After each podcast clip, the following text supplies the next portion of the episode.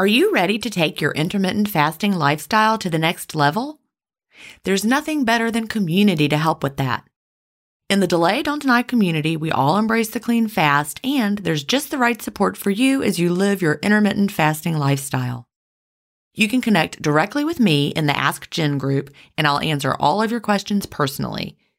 If you're new to intermittent fasting or recommitting to the intermittent fasting lifestyle, join the 28 day fast start group. After your fast start, join us for support in the first year group.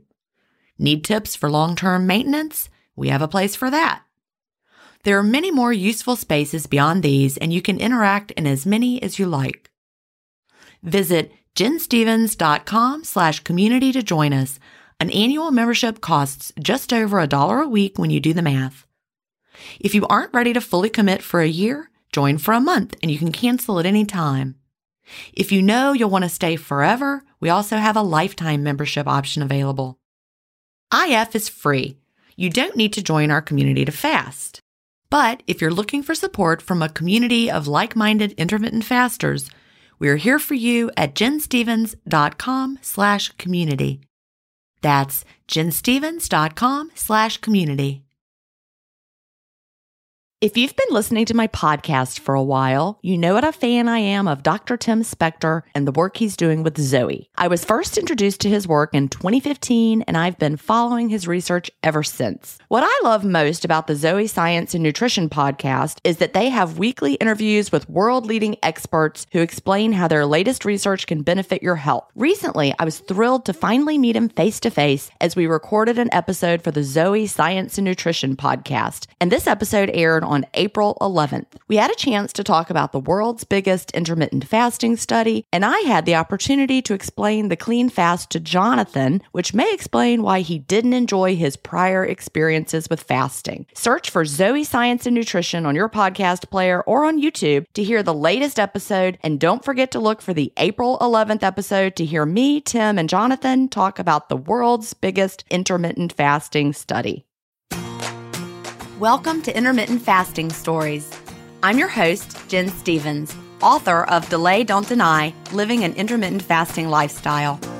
I lost over 80 pounds thanks to intermittent fasting after learning how to delay my eating rather than deny myself the delicious foods I want to eat. Now, who's ready to hear an inspirational intermittent fasting story? That's why we're here, so let's get excited to talk to today's guest.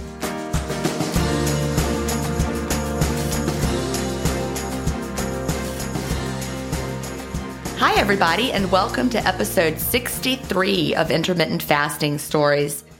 Today I'm here with Samantha Leaf. Samantha is from Washington, D.C., where she works for the Department of Defense, and she also owns and runs a fitness business with her husband, where she also works as a personal trainer. Welcome, Samantha. Hi, Gin. How are you? I am fabulous. How are you? I'm doing great, and I'm so, so grateful to be a guest on the podcast. Well, I'm really, really glad to have you, especially, you know, a personal trainer, someone in the fitness industry, because there's so many misconceptions about fasting and muscle building and timing meals and all of that. So I hope we can really get into some of that today. Definitely. I'm excited to talk about all of that. Great. Well, you know, I like to start by asking what brought you to intermittent fasting and, and when was that? Okay. It's kind of a long story, like they all are, but I will say that from as long as I can remember, in being a child in elementary school, I was always sort of 30 pounds overweight. That was just how it was. And when I was about 12 years old, I became a vegetarian. And I always ate fish and I always ate dairy, but I had a thing about meat. Was it just kind of like you didn't like the texture of it or the idea of meat, the animal part of it? It wasn't even the animal part. I was sitting around the Thanksgiving Day table. I think I was in sixth grade and I was just watching my family gnawing on the turkey leg. And I just all of a sudden had a flash flesh, blood, bone. And I looked at my arm and I just, that was it. That was it. My daughter in law, it's so weird to say daughter in law, by the way. My daughter in law is a vegetarian, and she wasn't always. She came to be one um, while in college, but it was a similar kind of a thing. They were cooking meat, and she was like, "Oh, uh, uh-uh, uh just can't." Well, and that's the thing is that fish and seafood never bothered me. Back then, dairy didn't bother me, but I was off meat for years and years and years. And then when I was about 29, I think I was living in Morocco. I had a, I was there on a Fulbright scholarship, and in Morocco, every Friday they eat a couscous, and that couscous usually has meat in it. And I had had a very strange dream two days before, where I was dreaming that I was eating white meat chicken breast dipped in cumin. It was very, very detailed, very specific, and I thought when I woke up this the next morning, I thought did I dream that because there was a rooster crowing all night and I wanted it to be quiet, or is it You're something bigger? rooster. Yeah.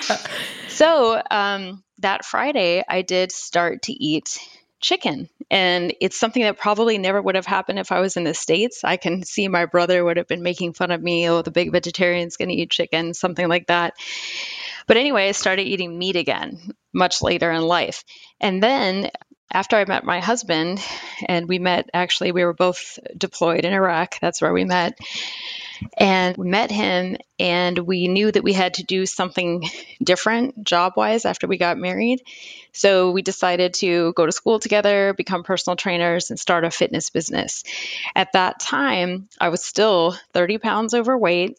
And I thought, if people are going to pay me to help them lose weight and to be their trainer, then I need to once and for all figure out how to lose weight. So I did that, and the course was six months long. And in that course, we were taught to count calories, right? Calories in, calories out. This was during the biggest loser craze, and I loved Jillian Michaels. Oh, me too. Oh, yeah. I had her 30 day shred. Is that what it was called? Uh, that's one of her plans. Yes, she's got many. But anyway, we were taught a very complicated mathematic equation for exactly how to take into account your basal metabolic rate, your even your calories from digestion, the thermo um, thermogenic effect of food. So it was a very complicated math problem, and it was working in that six months using that formula and working out and tracking calories, I lost weight for like for the first time in my life, lost weight and started to look like a proper trainer. At that time, I was eating meat. I was sort of eating everything. Then my husband and I discovered CrossFit. and CrossFit, we became CrossFit level one trainers and we started doing nothing but CrossFit. And in CrossFit, I don't know if you're aware, but paleo lifestyle and CrossFit go hand in hand. Right. I've heard that before. Oh yes, it's it's sort of like a cult. so we fully drank the Kool-Aid and started the paleo lifestyle. And so at the time we were in California and we were doing our fitness business full time and working out 5 or 6 days a week and I really was in the best shape of my whole life. I weighed probably 140 pounds, which is which is great for me. How tall are you? I'm five five. Okay, yep. And you were probably extremely muscular. So I bet you were so lean at 140 pounds with all that working out and the crossfitting. Well, yes. And I'll talk a little bit more about actual numbers later because I think that that's another area where people can sometimes get confused when they're picking the, the goal weight. So I was in great shape. I was eating paleo. So paleo is meat, vegetables, uh, seafood, nuts, seeds but no grains, no legumes. And that was just, I accepted that as normal. I don't, now I don't know why, but I did that for four years and ate that way religiously for four years. Now, the good thing about paleo is that it's no sugar, it's no processed food, so it is pretty healthy, and you're supposed to get at least two cups of vegetables at every meal. So it's not like you're just eating meat. It's not like the carnivore thing. Sometimes people do have that misconception, don't they? They think paleo, you're just gnawing on chicken legs all day. It's not. No, that is absolutely not true. I was eating a lot of eggs and I was eating tons of vegetables and tons of fruit. So then at that point, we decided to come back to Washington, D.C. And uh, my husband is originally from Albania. And at this time, I had my stepkids immigrated as well. So I went from a full time personal trainer, working out all the time, and having almost nothing else to do but focus on my fitness and my nutrition to being a full time mom for the first time to a 12 and a 15 year old and back to a government job. So in my head, I went through a little bit of a rebellion like, oh, I don't have to look like a trainer anymore. And I started to sort of let myself go. well, I get it because it is a lot of effort. You were putting in like so much effort to maintain this, you know, like I've got to keep this trainer body, right? It was that, but also when my kids got here from Albania, food was the toughest part of their acculturation. They were sort of used to eating the same 10 things and nothing else. And so when I would make food for them and they wouldn't eat it, I felt obligated to you know, not throw it away and eat it. So I was eating a lot of regular pasta and things like that and just just like treating my body like a garbage can, really, just eating a lot of food. It was food that they weren't going to eat, but you just threw it away by eating it. Yes, and I was raised to not throw away food, but it was something there was probably something more if I was talking to a psychologist, but but I just started to slowly put on weight, is the point. So, over probably the next two, three years, I went from 140 to 100 and probably 190 pounds, I think was maybe the highest. I'm not even sure if I took a weight, but you couldn't really tell. I sort of carry weight really well and I was still working out the whole time. And, you know, I could still fit in a lot of the clothes, not all of them, but I I I hit it well, I guess. Yeah, we're the same height. So, when I was around 190, I was probably wearing a 14, 16. Mm-hmm. Were you or were you like really hiding it way better than that? Well, I I never had um, higher than a 12, but we all know for ourselves what is what starts to become completely unacceptable.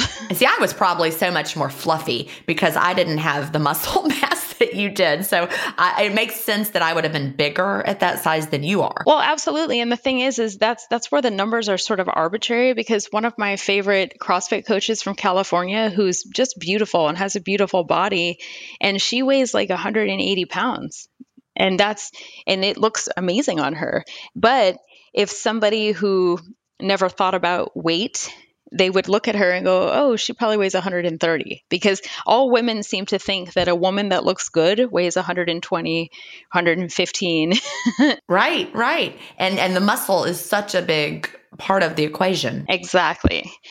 So, I finally I think it was 2017 in July I'm still pretty much eating paleo, but I'm, I'm making a lot of the exceptions, you know, when it comes to eating things that my kids aren't eating. And while they're getting better with food, I haven't really made any real changes. So it was July of 2017, and my husband and I watched that documentary that's called What the Health. And that completely floored me because for the past four years, I had been telling my clients to eat 40, 30, 30, 40% carbs, 30% fat, 30% protein. You have to get protein. You have to get protein. Typical personal trainer stuff. And this documentary floored me because I had a vegetarian background and I didn't know, because we weren't taught this in our personal training school, that plants have protein. So, cold turkey, I went off meat off eggs. I had been off dairy anyway. And I essentially went whole foods plant based. And whole foods plant based is exactly the same as paleo, except for you replace the meat with whole grains, legumes, and you're still not eating sugar or processed food. So it's very clean. So I started doing that, and I'm the type of person where once I get involved in something new, I do as much research as I can, and I immediately found all the YouTubers and all the famous plant based doctors and just went in 100%. Me too. I'm the same way. I get it. Yes, and I know you had a plant based guest on one of the. Yes, I did. Leah was one of them. I know. I think was she in Washington D.C. I don't remember. Hmm, I can't remember where Leah is from, but she's plant based. She may be vegan and also low fat vegan. I think she really follows Joel Fuhrman. Okay, well, yes, he's one of the doctors. So I did lose a little bit of weight when I started doing that. And I really, really wanted to believe that some of my, I guess, plant based idols kept talking about how you could eat as much as you want, as often as you want, as long as you're eating the right kind of food. See, I guess I always see that as a challenge. Like, okay, let me try because I could really eat a lot of food. me too. Me too. I'm also a volume eater. So that was always there. And while I felt great, I had really um, improved sleep. My skin looked really good. I had a lot of great energy. And I did this for two years. And then one day, because I was on a plant based Facebook group with over 170,000 people, one day somebody made a comment about the perfect combination is intermittent fasting and whole foods plant based. And the only other time I had heard about intermittent fasting was one of my colleagues at work who eats once a day. He's been doing it for years. And I was the biggest naysayer to him. You're to, ruining your metabolism. Yep, yep. you gonna... have to eat. You have to eat first thing in the morning. A healthy metabolism means you're eating within an hour upon waking up. All of that. That was me but it stayed in the back of my head because this person is in phenomenal shape. Clearly not tanking his metabolism or burning his muscle. Right, exactly. So after I saw that comment in the plant based group, I started asking a couple of questions. And then, because I believe that everything happens for a reason and the universe sends us messages as we need to receive them, I heard a podcast. It was on the Jillian Michaels podcast and it was somebody talking about time restricted eating.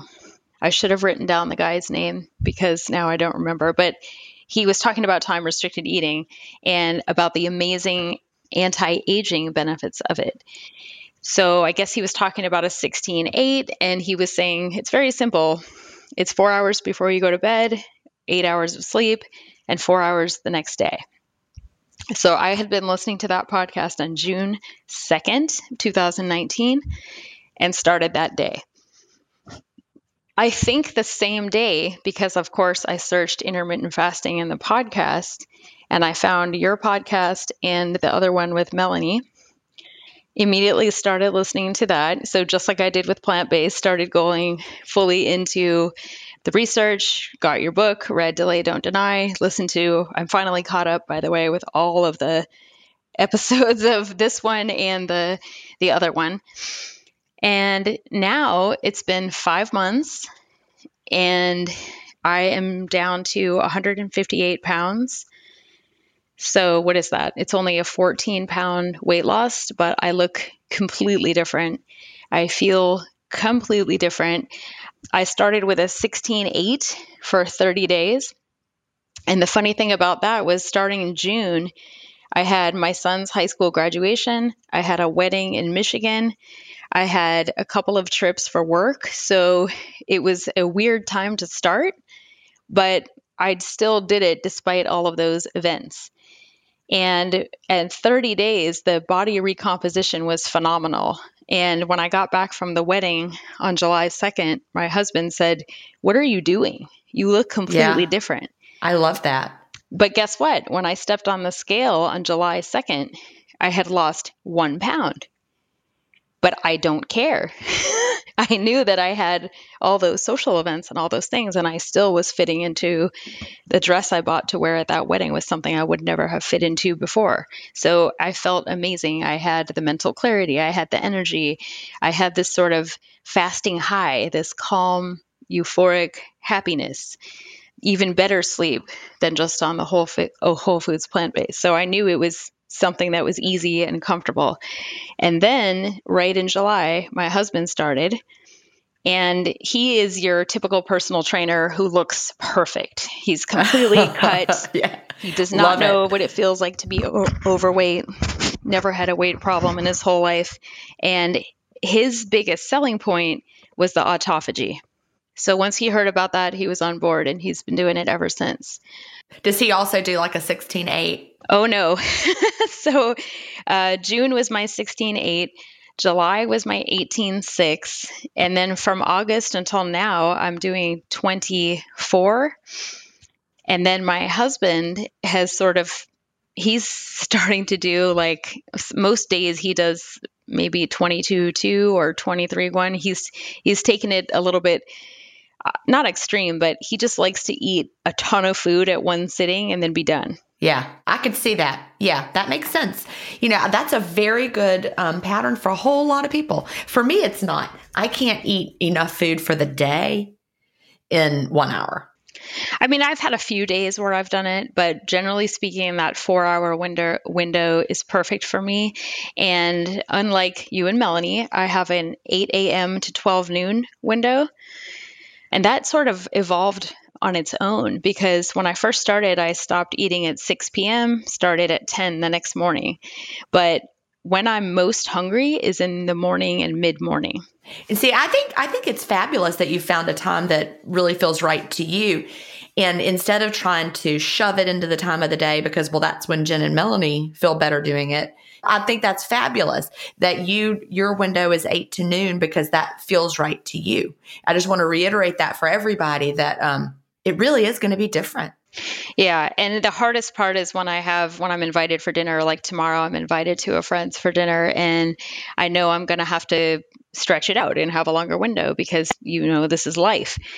Yeah, and so I'm just like you just have to do it sometimes, right?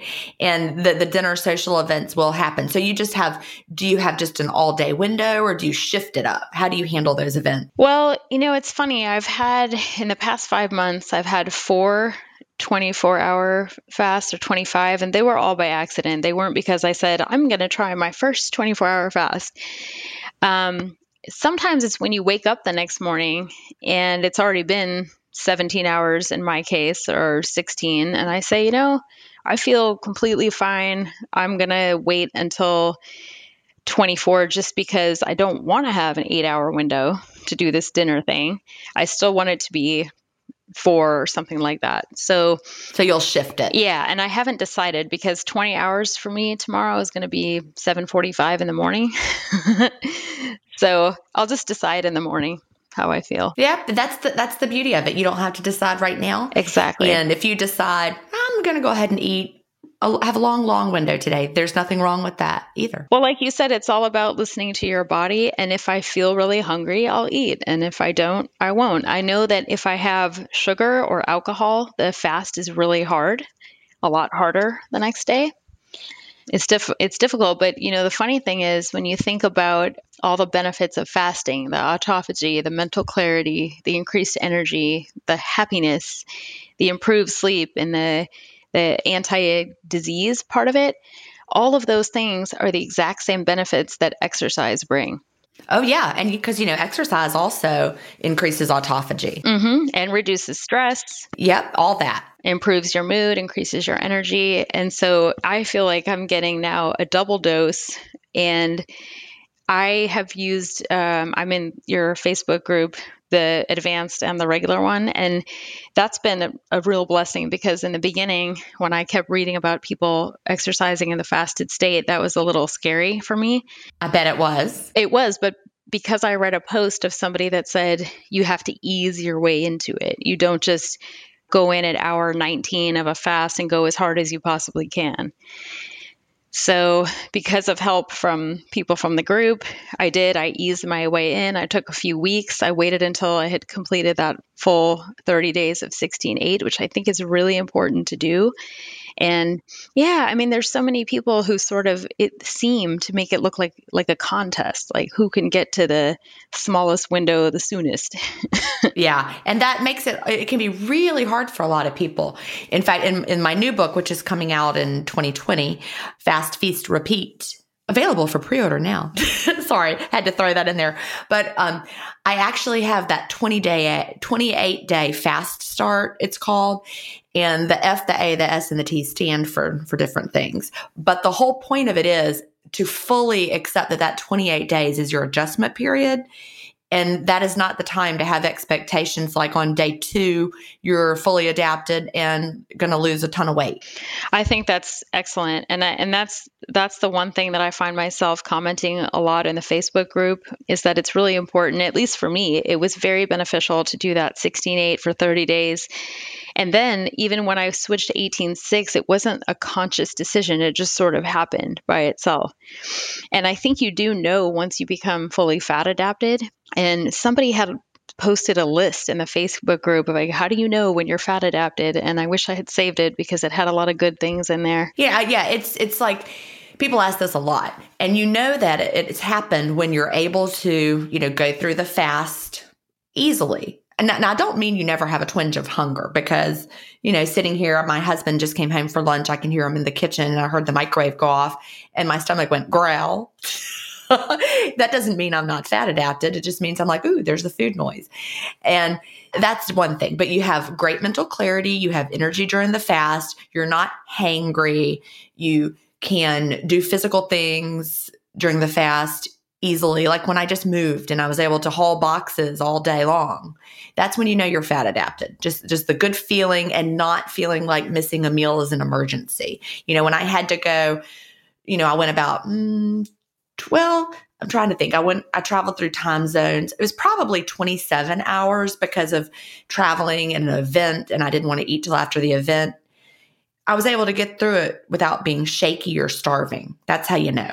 Exactly. Yeah. And for some people, that can take up to eight weeks. So, Oh yeah, somebody said yesterday. They're like, "Yeah, I think the adjustment period is one to two weeks." I'm like, "Oh no, no, oh, it depends. oh, no. It depends. It could be. Yeah. yeah if someone was eating keto before and already fat adapted from that, the transition to intermittent fasting might be super quick. Yeah, and that's the other thing is that I, I still am eating whole foods plant based, but probably about two weeks into intermittent fasting, I started to crave fish. And it was very strong, and I do eat fish, so I'm I'm very strange. There's not a label for me anymore because I still don't eat dairy, but I do eat fish. I know you don't like fish, but well, I don't. I just don't like fish. I wish I liked fish. I was reading a list of all the best foods for I can't remember what it was, DHA or DHEA. I can't remember some kind of a good good thing for your brain, some kind of a good fat, and it was all these fatty fish, and I'm like, darn it. it had eggs were on the list. I'm like, I'll just have to eat eggs. So, do you eat eggs, or do you still know? I still eggs? don't eat eggs. If I eat something that an egg is in, uh, maybe, but I haven't had and just a plain egg. I'm thinking about it because I used to eat eggs all the time. I used to eat two every day when I was paleo. So we'll see. What I'm doing is just listening to my body, and if I love yeah, that. and if one day it, it wants eggs, it'll get eggs. I think it's fascinating that when you were 12, you were like, I think I need to be a vegetarian. Like your body kind of knew. It does. And the thing is, is when I went four years without eating potatoes, and brown rice and lentils and things like that because that's what the paleo community says to do.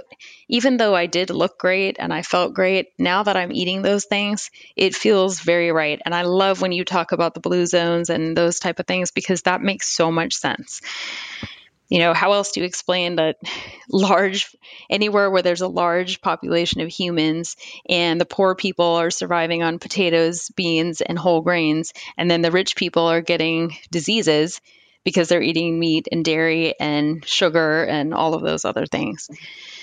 Yeah, all the refined foods. We see that throughout history. You know, you looked at the kings of England, right? And they're all just sick and overweight and have gout and yeah. And then the peasants are like I mean, you know, the peasants had their other problems, but I'm pretty sure my ancestors were those peasants. Well, I eating the potatoes. I have not done the. Um, I actually have the 23andMe data, but I've never done the nutritional analysis. I'm not sure what that would change. Uh, What's your genealogy? Do you know what that is? Like your your ancestry? Definitely. Um, Russian and Hungarian. So, what did they eat traditionally in Russia and Hungary? See, I don't even know. That's a good point. I mean, I know in Russia they, they do eat a lot of things like borscht and there is meat. There is borscht potato. Borscht is the beets, the the stew with the beets. beets. Okay. And I had a really okay. good plant based version of it that I made with like seven different vegetables. But uh, my grandfather left Russia when he was a month old, so it's not like my family is really from there, I guess. And then on the Hungarian side, I've never looked into their cuisine, but that's a good that's a good question. I should look into that. I really do think that the the theory of of using the DNA analysis to as far as the foods, just you know, your ancestors' DNA adapted to where they lived for generations. Like we're all moving around like crazy. You know, you've been here, there, and everywhere, but your ancestors stayed put they evolved in that region with those foods for a long period of time.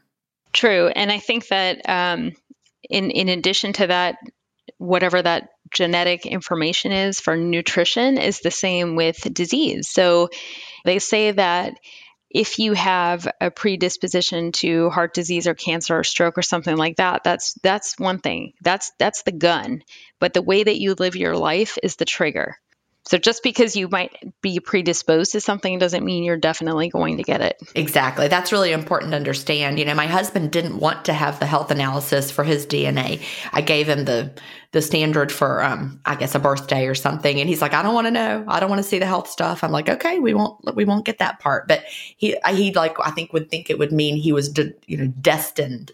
I'm like, "That's really not how it works. I want to know so I can say, "Hey, if I'm predisposed to Alzheimer's, then it's even more important to you know do the things that are for neurological health." Exactly. That was actually the only thing that I had on there was late onset Alzheimer's. Yeah, I didn't have anything, any of those. I was like fab, fabulous. Like none of the, I had like possibly cystic fibrosis as far as like, you know, passing it on, but I didn't, and I already have my children and they, you know, I'm done with that. That would have concerned me, you know, if I hadn't had children yet, but it was really fun to see.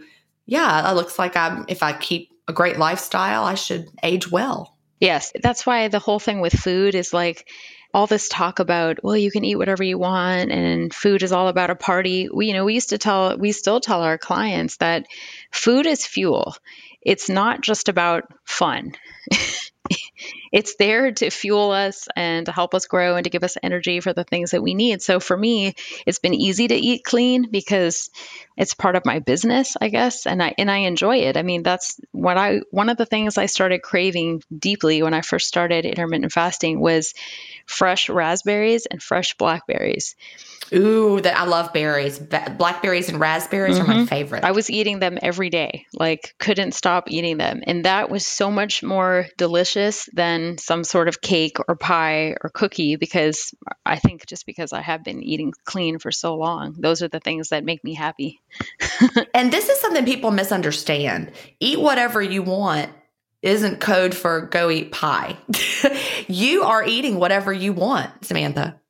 We all face stress in our daily lives. What if the answer to a better stress response is in one key nutrient? I'm talking about magnesium and specifically Magnesium Breakthrough by Bioptimizers. This one of a kind product is designed to reverse low levels of magnesium, which could have a positive effect on our stress response. But don't take my word for it. Here's a quote from a 2020 issue of the scientific journal Nutrients. Results suggest that stress could increase magnesium loss, causing a deficiency. And in turn, magnesium deficiency could enhance the body's susceptibility to stress, resulting in a magnesium and stress vicious circle. I only recommend Magnesium Breakthrough by Bioptimizers. It's the only organic full spectrum magnesium supplement that includes seven unique forms of magnesium for stress resilience and better sleep. Simply go to bioptimizers.com slash ifstories promo code IFStories10 to get your magnesium breakthrough and find out this month's gift with purchase. That's bioptimizers.com slash IFStories, promo code IFStories10. Green Chef is the number one meal kit for clean eating, delivering pre portioned and prepped quality whole foods with limited processed ingredients. Green Chef sends organic, fresh produce, responsibly sourced proteins, and chef designed recipes in every box for satisfying, nourishing, and convenient meals that fit in beautifully to my cleanish lifestyle, and the food is totally window worthy. Tonight, we're having barbecue sweet potato tacos with cabbage and carrot slaw, black beans, corn, and cheesy tortillas, and they come with Green Chef's chimichurri sauce so good. Go to greenchef.com slash ifstories50 and use the promo code ifstories50 to get 50% off plus 20% off your next two months. That's greenchef.com slash ifstories50 and don't forget to use the promo code ifstories50 to get 50% off plus 20% off your next two months. You want to eat blackberries and raspberries I am eating whatever I want. The things I've wanted have changed. That's the part that's the magic. You know, I didn't start off eating the way I eat now. And so I now want to eat the nutritious things, not because I'm like turning down my, you know, looking down my nose at the cake. I just, the cake doesn't appeal. And the cake doesn't taste very good.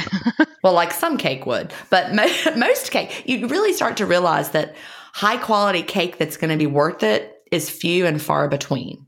Like I, have got a blueberry pound cake recipe that is worth it. but it's homemade. But one that you get at the grocery store under one of those plastic domes is not going to be very good. That just made me think of something else. So I always make my own food. And usually, because my window is 8 a.m. to noon, I'm bringing my food for the day with me to work. And whenever I bring my own food, I feel completely normal. But when I travel, and I'm eating something that I bought somewhere, even if it's something that's pretty healthy, I find that if I have to pay attention, like if I'm at um, some sort of a conference and I have to either listen to someone else speak or watch something else, I all of a sudden get not tired, like I want to go to sleep, but something like, you know, how your eyes start to shut and you can't control it that doesn't happen to me when I'm controlling my food. So I don't know what that is. It is. It's really fascinating. And sometimes it's like, okay, this is why I don't want to eat.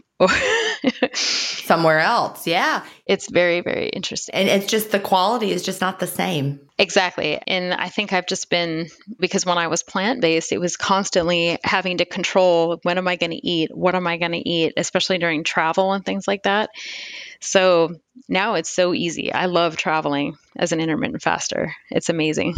It really is. And you can be so choosy about what and when you eat and be in control the whole time. And just real think about how much that's the shocking revelation is how much and how often I used to eat. Yeah, yeah, exactly. You know, I I, ta- I think I talked about this on the the previous episode or the one before that of this podcast. I was just in Portland recently, and I traveled, and you know, watching people in the airport at, you know, seven in the morning getting breakfast and knowing they're going to line up again for lunch and also dinner. And I'm like, oh, I can't imagine doing that again. Some of that is boredom, and some of that is because every single social function in our lives revolve around food and beverages. I just found the more I ate, the more more I wanted to eat. Yes, and that's the problem with having eight-hour windows once in a while. that's exactly what happens. but what's funny is I came home, and the very next day, after having a very big eating day, and then traveling, you know, on the red eye and coming back home, that next day, I think I went 24 hours. I just didn't even want food. Yeah. And it's great because I was literally full. The whole 24 hour thing was always sort of intimidating to me when I read about other people doing, I do 24 hours once a week or I do 36 hours. I always thought, why would you do that? What, what do you get from that? And then one day I was traveling from Alabama back to DC, and the only thing that they had available at the airport in Montgomery, they were all things that I wouldn't eat anyway um, not window worthy at all. So I said, all right, I guess I'm doing 24 hours. yeah, you're like, I'm not doing it because you knew how you would feel. And then you're just doing it and then it's not a big deal. Yep. So that's that's been great. So now I've joined that club. that's when you know you've really arrived. I think so. yeah, where it's not an emergency. Um, it's worth it to wait a couple more hours so you can get something that you really want because that's that's where the feast part comes in. And I don't know if I haven't reached appetite correction or if maybe that doesn't exist for me, but I can still eat a lot when I eat. I think appetite correction doesn't mean not being able to eat a lot if eating a lot is what's appropriate for your body. Yesterday, I had great appetite correction, meaning I was extra hungry and I ate a huge snack and a big dinner. And I consider that to be appetite correction because my body needed more food. Because the day before that, I'd had like a 24 hour fast and because I'd just gotten home.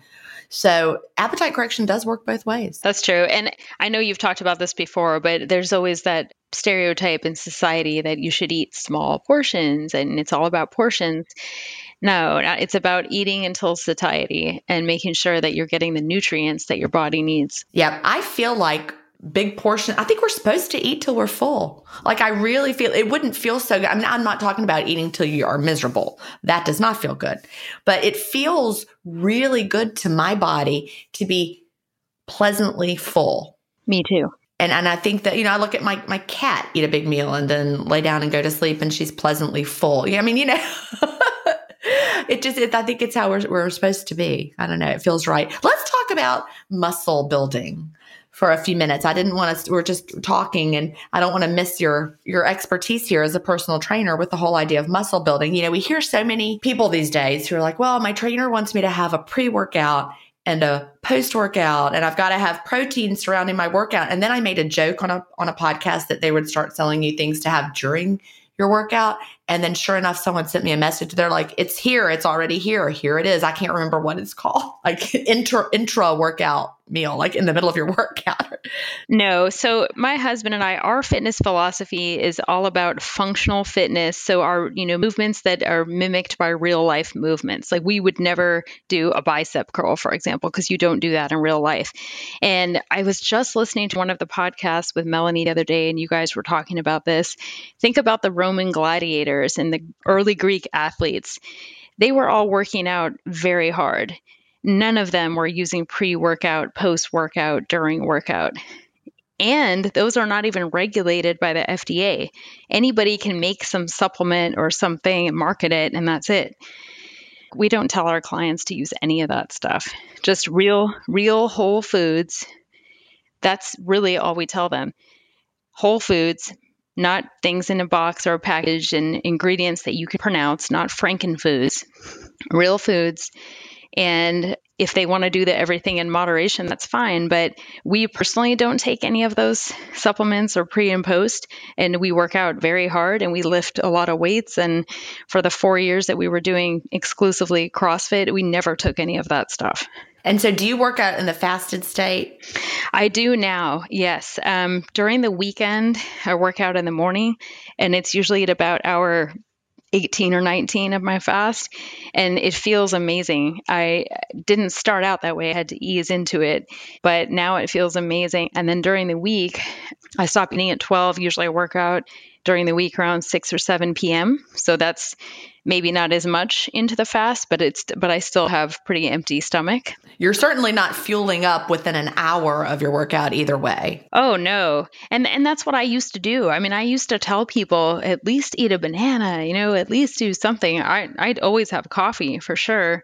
And that's that's what you were you and Melanie were talking about. Coffee. That's the best pre-workout. The black coffee. Yeah. well, I, I love to hear that you're like not telling people that they have to have those things because really, I mean, those things just kind of exploded on the scene just recently. Like when I first started with intermittent fasting and had the groups in 2016, 2015, 2017, even no one was talking about them. Then all of a sudden, it is. It's but it's a business like everything else college is a business in this country um, healthcare is a business and that's why that's another great thing about intermittent fasting. It's free. You don't need to buy anything.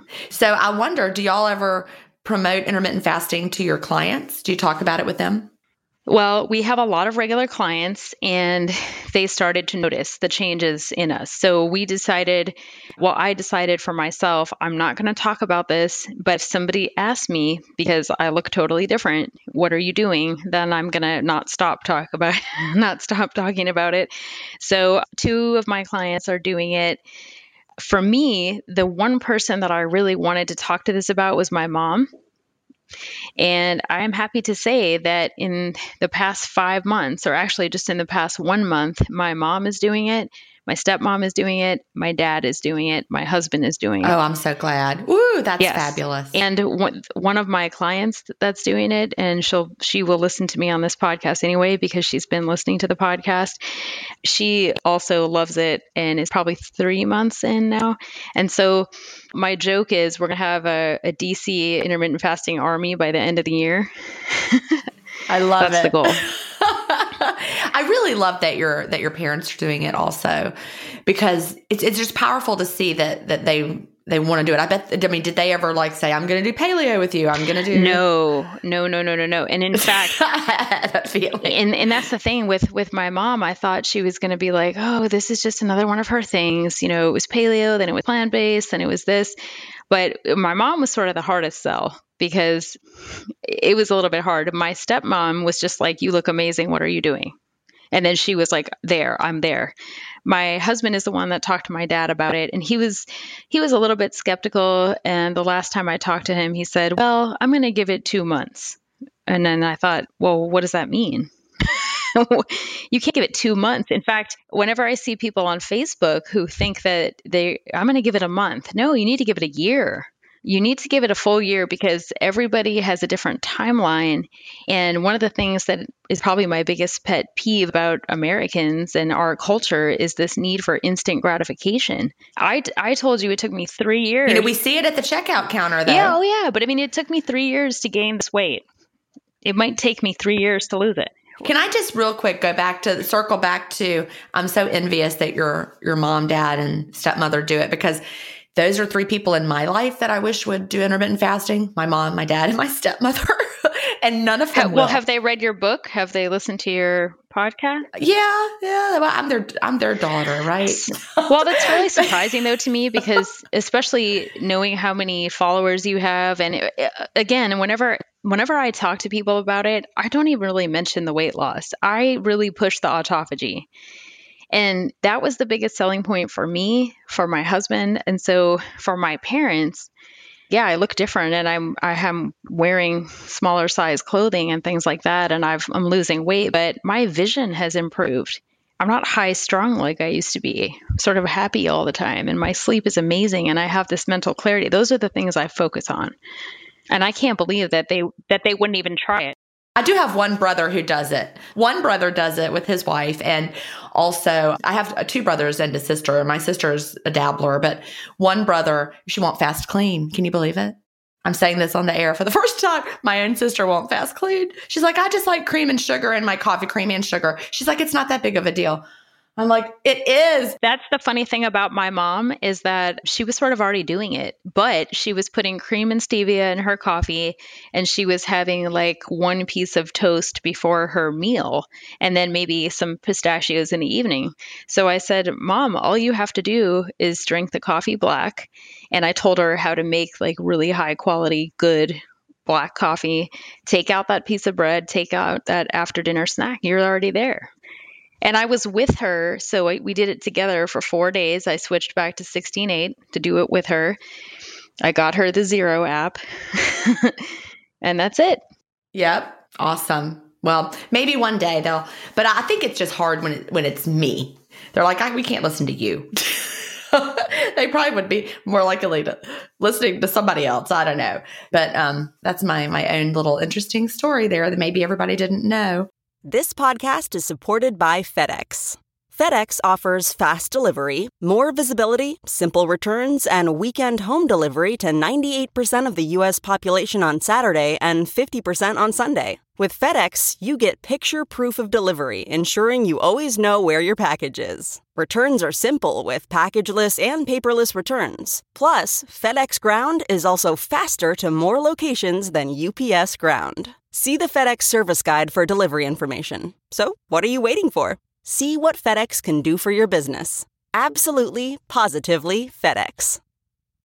It's 3 o'clock somewhere. Time for a My Mochi ice cream snack. My Mochi ice cream is cool, creamy scoops of premium ice cream wrapped in sweet, pillowy dough. And get this all of my mochi's fabulous flavors, like strawberry, mango, double chocolate, and cookies and cream, are only around 80 calories per piece. Talk about a guilt free, indulgent experience. Each box of My Mochi ice cream has six perfectly portioned, gluten free mochis that are great for grab and go. So feel good while curbing your afternoon cravings or the midnight munchies. Yeah you know who you are with the joyfully chill sensation of My Mochi ice cream. Find My Mochi ice cream at Target or visit MyMochi.com to locate a grocery store near you. So let's talk about body recomposition. And we mentioned it, you, you hinted around at it earlier, you know, how it at 190, I was a lot fluffier than you and wearing a bigger size just because you have all the, the muscle mass. You're leaner. Explain body recomposition from the, the side of a personal trainer and in your own journey. Well, body recomposition is is a pretty amazing thing. Even when I was losing weight the first time, I think it wasn't as dramatic as it is with intermittent fasting. And I don't know if that's because of the increased human growth hormone or something about with intermittent fasting, the way that the body sort of shrinks together, I guess. I think it also is that we're, because we're fast and clean, we are able to tap into our fat stores preferentially like never before. Like those fat stores are wide open to us. That's the one two punch. The now our body can really get to the fat for fuel and the increased human growth hormone. Yeah, I guess that's part of it too. And I'm sure you've seen that picture of a pound of fat next to a pound of muscle. So that's sort of the best explanation for it is that it, it becomes dense. Personal trainers are taught that you can't increase muscle and lose fat at the same time. But with intermittent fasting, I think that's that's proven wrong. That's so interesting. I've never heard that. Why why do they say you can't can't do that? Um, I guess because when you're targeting fat in the personal training world, you're restricting calories and you're increasing your exercise and you're doing certain rep schemes to do that, to get to that fat loss. Whereas when you're building muscle, you need to lift heavier and do less repetitions. Even though they do work hand in hand, because, and, that, and that's the other reason, by the way, that men will always lose weight faster than women, is because the more muscle you have, the more calories you're burning even at rest. So men always have higher muscle percentages than women naturally, and that's why they lose weight faster. Yeah, that's that's very true. Now I'm thinking about the whole fasting and the building and the breaking down. And I guess tell me if this would make sense to you as a personal trainer. During the fast, we are catabolic, breaking things down, whereas during the the eating window, that's the anabolic phase where our bodies are rebuilding. Yeah, that's true. I don't know enough about the science part of how the fast what role the fast plays in that. And i but i do know that for somebody who needs to gain weight and gain muscle they definitely have to eat a significant amount more of food and they have to do very specific workouts where they're lifting heavy and not just you know they can't just run on a treadmill for example. Right if they're really trying to get that muscle building. So i think we the fast primes us to burn the fat. Also, autophagy is going on. We're recycling those proteins. But then during the eating window, that's when our body takes what we're eating, the, the good nutrients that we're feeding, and then is able to like reconstruct stuff. Absolutely. But even if you take five different people and you start all of them on, say, intermittent fasting and a specific workout regime, you start all five of those people, and let's say one of them is morbidly obese who's never exercised in their life, one of them is a Olympic athlete, and then maybe three in, bet- in between all five of those journeys are going to be different, even though they're all in the same protocol. Because the person who's morbidly obese, who's never exercised in their life, they have to start with, okay, let's learn how to get on and off the couch properly by squatting. They have to start there. They're not going to be able to start doing um, Turkish get ups and man makers on their first workout. Oh, yeah. I don't think I could do a Turkish get up. I don't know what it is, but I'm scared of it. What's a Turkish get up? A Turkish get up is an exercise that is pretty complicated. And I should send you, there's a picture that this is big in the CrossFit community of what you do is you're lying on your back and one knee is bent, one leg is straight, and you, you're holding an object in an outstretched hand and there's a person usually you're holding either a kettlebell or a dumbbell in your hand and it's you're on the ground but you have to get all the way up to a standing position. And there's a person who does a full turkish get up holding his wife in one hand. Oh my gosh. Yes. That sounds really hard. Well uh, that's that's superhuman. That's not. That, that's the point of it. Yeah. Yeah, Gin is not doing Tur- Turkish get-ups. I'm I'm getting up off the couch very easily though. well, and hopefully when you get off the up and down the couch, then you're not using your arms. So that should be a squat, a full squat down, and a full squat up. I can do the thing where you're sitting cross-legged and get up without your hands. Well, that's good. What's that called? Um, cross-legged, getting up with your hands. That's still sort of a squat. Without without getting up with you don't have to use your hands. You just are cross-legged and then you get up. I don't know. Someone said, "Can you do this one time?" And I was like, "Yes." Yeah. Well, yeah. I mean, if you watch people that are not in good shape, they're using their hands all the time. That's number one in functional fitness. This is a, a, movement you're doing at least 50 times a day or more. That's 50 squats or so a day. So if you're doing it correctly and engaging your core and making sure you're using your quads and your glutes, that's going to be an extra 50 to 100 squats every day. Awesome. Well, I'm going to pay more attention to that and focus on not using my hands. Yes. Yes. And watch other people how they get up and down. It's really interesting. Yeah. Well, that a little shift like that, just as you move through the day, can make a mm-hmm. difference, I guess. Mm-hmm. Absolutely. Well, I love the idea of functional fitness. You've heard me say before, I like to lift my San Pellegrino. I like to haul things, you know, just in my life. And like when I had a really heavy suitcase when I was traveling, someone's like, Can I help you? And I said, No. you know, because that's me using my muscles to do something. Yes, and, and as long as you're using the right form and technique, so the deadlift is a perfect example of that. It is the perfect example of the correct way to pick something up off the ground. So whether you drop your keys or you're lifting a barbell with 200 pounds off the floor, the deadlift is the most functional way to pick something up without hurting your back. So how should my body be? Is it kind of like straight up and going there's lifting with your legs? You are absolutely lifting with your legs. And if you watch a toddler pick something up off the ground, they naturally do a deadlift. And it's not until they learn the bad habits from the adults around them where we just bend to pick it up with a rounded back that's where it all goes wrong from there. So again, it's functional. So it's keeping your back straight. You're keeping your back lifting. straight. So if you imagine that you're looking at the wall and your chest the whole time, your back is flat and your chest and your face are toward the wall, kind of like a gorilla, and you're going up and down like an elevator to pick up that object. And you're feeling it in your remain like parallel to the wall and vertical. Well, I mean, you don't have to eh, face, you're just front facing a wall. But the point, if you think, I always use the example of a gorilla. if you think of how a gorilla looks, you're like a gorilla, and meaning that when you go down, your back is straight, your knees are bent, your chest and face are just straight toward the wall.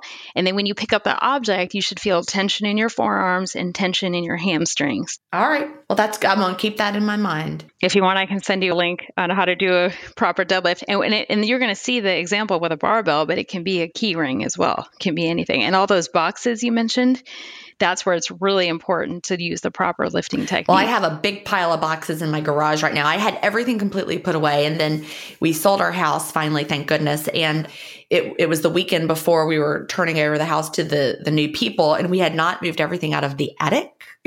so we I had to clean the attic out by myself and move everything down the little attic stairs and now they're all just in the garage and I have to move them into the attic here. So I'm going to really pay attention to how I move those boxes. Yes, if you're feeling it in your hamstrings and in your lower back, but in a good way, you're doing it correctly. Okay. Well, that's a good tip. And it's excellent for you. That and you know, lifting heavy objects like that also helps to release human growth hormone. Oh, well, yay. That's a, even more of a benefit. Yeah, I've got to get those boxes moved because the garage was all nice and clean and now it's piled full of stuff again. but now I'm like over it. You know, we moved in August and so now I'm like oh, I'm done moving, but I'm not. well, I know you mentioned the the minimalist thing once. Maybe you could get rid of all of that stuff. yeah, this is all stuff like keepsakes like children's art and things things I don't want to get rid of. My husband's chemistry books from and he and I can't get rid of those or I would have already. it's stuff like that. And you're right, there is problem I got rid of a lot. Maybe I could go through some of it and get rid of it, but it's uh, it's toys. A lot of it is also toys, believe it or not. It's toys that I put away when my kids had outgrown them, and I was like, these are going to be great toys for grandchildren.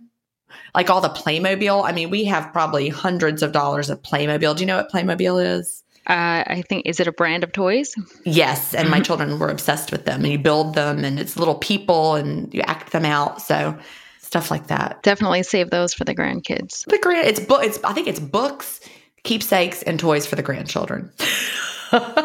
anyway, one day I'll have grandchildren. Right now, I just have a grand dog. so we are almost out of time. So I like to end by asking what is something you would tell someone just starting off, or what do you wish you knew when you had gotten started? What I would tell someone first starting off is number one, if you are doing this for weight loss, which I hope you're not, I hope you're doing it for the rest of your life, and I hope you're doing it for autophagy first. But if you are doing it for weight loss, understand that the normal healthy rate of weight loss is 1% of your total body weight per week. It is not 10 pounds a week or five pounds a week. It is slow. And however long it took you to gain it is probably how long it's going to take you to lose it. And it's really not even possible to lose five to 10 pounds of fat in a week. Exactly. It's, water weight. It's water weight. And if you're doing keto, then there's some stuff there too with the glycogen, but that's a complicated thing. I would also say it's not a contest. I would advise people to start with 16 8, do it for 30 days, and let it naturally morph to whatever it's going to be. Stop with the instant gratification. Enjoy the journey because if you're only obsessed with the weight loss part, what are, you're missing out on the everyday amazingness of it. And I would say that we stop calling them non scale victories and just call them victories. Oh, I love that. Because to me, my the fact that my vision has improved is so incredible and so huge. I don't want to call that a non scale victory. That is a victory. I agree with you. That's a great word shift. I've never thought of it that way. We did not invent the idea of non scale victory. That's been diet lingo for, I don't know, But it's been around. I mean, you know, I've been in the diet world just as a dieter, and I've always seen non scale victory. Okay, I had, I had never seen it until I got on your your Facebook page. Well, because we got a lot of ex dieters all together. we know all the diet lingo. We know all of it. Well, the other funny thing is there's all the different eating styles because I went from a plant based Facebook group to yours where there's carnivores, there's keto, there's all that was a little scary. oh yeah, I bet so. And we love all of you. What and, and we don't preach and we don't proselytize um, our respective eating styles, but I would advise people to embrace whole foods over time. Um, of course, don't make too many changes at once, but because you're going to listen to your cravings, listen to your body. And I actually have that in the new book too. Yeah. And if you're a don't vegan, try to do intermittent. Yeah. if you're a vegan who all of a sudden wants fish, there's a reason. listen to your body. Exactly. but yeah, in the new book, the first 28 days is not the time to start intermittent fasting and 100% change your diet yes. at the same time. Yes. Exactly. The goal is to nail the clean fast 1st mm-hmm. Then your body will say, send me some fish or whatever, and you listen. Yeah. And just enjoy every single day because every single day is a new amazing thing. And, and some of those things are hard to articulate and hard to keep track of. And then all of a sudden, one day, people are going to be asking you, wow, you look so different. What are you doing? Then you get to talk about exactly. it. Exactly. well, Samantha, I have really enjoyed talking to you and thank you so much for being here with us today. Thank you so much. Do you have an intermittent fasting story to tell? Email me at gin at intermittentfastingstories.com and I'll add you to the lineup. That's G I N at intermittentfastingstories.com. The world wants to hear your story. That's it for today. Remember, I may have a doctorate, but I'm not a medical doctor. So don't use anything you hear on this podcast as a substitute for medical advice. Please always check with your doctor or healthcare provider if you have medical questions. I'll talk to you next week, Fasting Family, where we will hear another inspiring story. Have a great week and fast on.